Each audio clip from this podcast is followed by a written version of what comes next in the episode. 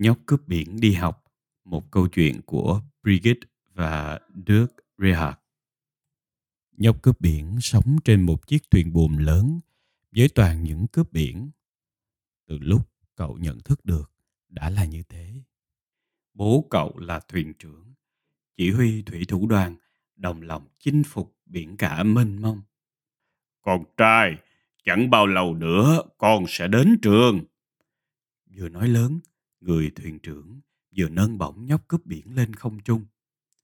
Điều đó thiệt là tuyệt vời phải không nào? Tuy vậy, cậu nhóc lại hoàn toàn chẳng thấy tuyệt một chút nào cả. Con chẳng đi học đâu. Cậu lầu bầu. Con đến trường để làm gì chứ? Bố cậu nháy mắt.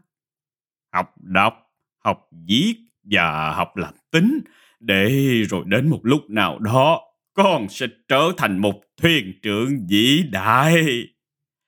Nhóc cướp biển ra vẻ suy tư. Hmm, nếu mọi chuyện sẽ làm như vậy. Cái ngày trọng đại ấy cũng đến rồi. Hôm nay, nhóc cướp biển đến trường. Một tay cậu ôm túi quà ngày khai trường, còn tay kia thì túm chặt lấy bố. Rồi nhóc cướp biển bỗng dưng thấy thối chí. Hmm, xem ra tất cả đều rất khác lạ thì phải. Trên đoạn đường đi về phòng học của lớp, những đứa trẻ khác thô lố mắt ngó nghiêng nhìn nhóc cướp biển. Trước tiên, cậu nhóc dè chừng ngồi xuống một chỗ ở cuối lớp. Một mình một chỗ, bên bệ cửa sổ. Bù lại, cô giáo rất hiền lành. Ai đã có thể viết tên mình rồi nào? Đầu tiên, cô thăm dò vậy. Gần cả lớp giơ tay. Con còn có viết được cả chữ số nữa cơ. Một cô bé ở hàng ghế đầu sốt sắng. Chỉ riêng nhóc cướp biển là cứ ngồi trơ ra, im thinh thích. Nhóc cướp biển này, cô giáo hỏi tiếp.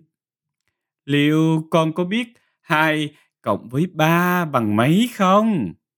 Có vẻ do dự. Nhóc đáp. Sáu à? Sai. Mẹ lờ vừa đáp vừa nhăn mũi. Cô giáo ra chiều đính chính. Gần đúng. Dẫu vậy thì nhóc cướp biển cũng đỏ lừng cả người.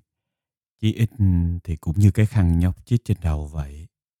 Ngày hôm sau, trên thời khóa biểu có tiết thể dục.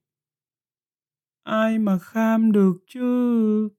Mê lờ lầu bầu, bọn trẻ phải túm vào một cái sợi dây thừng và leo lên trên cao. Tất cả đều phàn nàn, than thở và chỉ dừng lại ở lưng chừng thôi. Chỉ có một bạn duy nhất là thoát một cái, leo lên đến đỉnh luôn. Là nhóc cướp biển. Thật là đáng nể. Tất cả các bạn còn lại đều ngỡ ngàng và điều đó đem lại dũng khí cho nhóc cướp biển. Trong tiết âm nhạc, chỉ duy nhất nhóc cướp biển dám sung phong lên hát một mình. Đây là bài hát về các thủy thủ mà con rất thích ạ. À. Nhóc nói đầy vẻ tự hào và cứ thế hát ngon lành. Tiết học sau, cô giáo đọc truyện từ các cuốn sách mà các học trò trong lớp yêu thích. Nhóc cướp biển không có sách riêng, nhưng cậu kể một câu chuyện về cướp biển. Câu chuyện hồi hộp và cuốn hút tới mức cô giáo phấn khích đến độ phải cắn móng tay. Đến giờ ra chơi. Vẻ thận trọng, mẹ lờ khẽ hỏi. Này cậu, có thể hướng dẫn cho tớ leo cây không? Khi cậu nhóc còn đang mãi suy nghĩ, mẹ lờ nhanh miệng tiếp lời ngay. Hay là thế này nhé, đổi lại thì tớ sẽ giúp cậu làm bài tập về nhà. Cả hai bạn đều nhíu nhíu mũi. Và nhóc cướp biển đáp. Nhất trí. Buổi tối, nhóc cướp biển nằm võng đung đưa. Đung đưa, vẻ rất hài lòng. Mẹ lờ và cậu sẽ bắt đầu luôn từ ngày mai. Leo dây trước nè, sau đó làm tính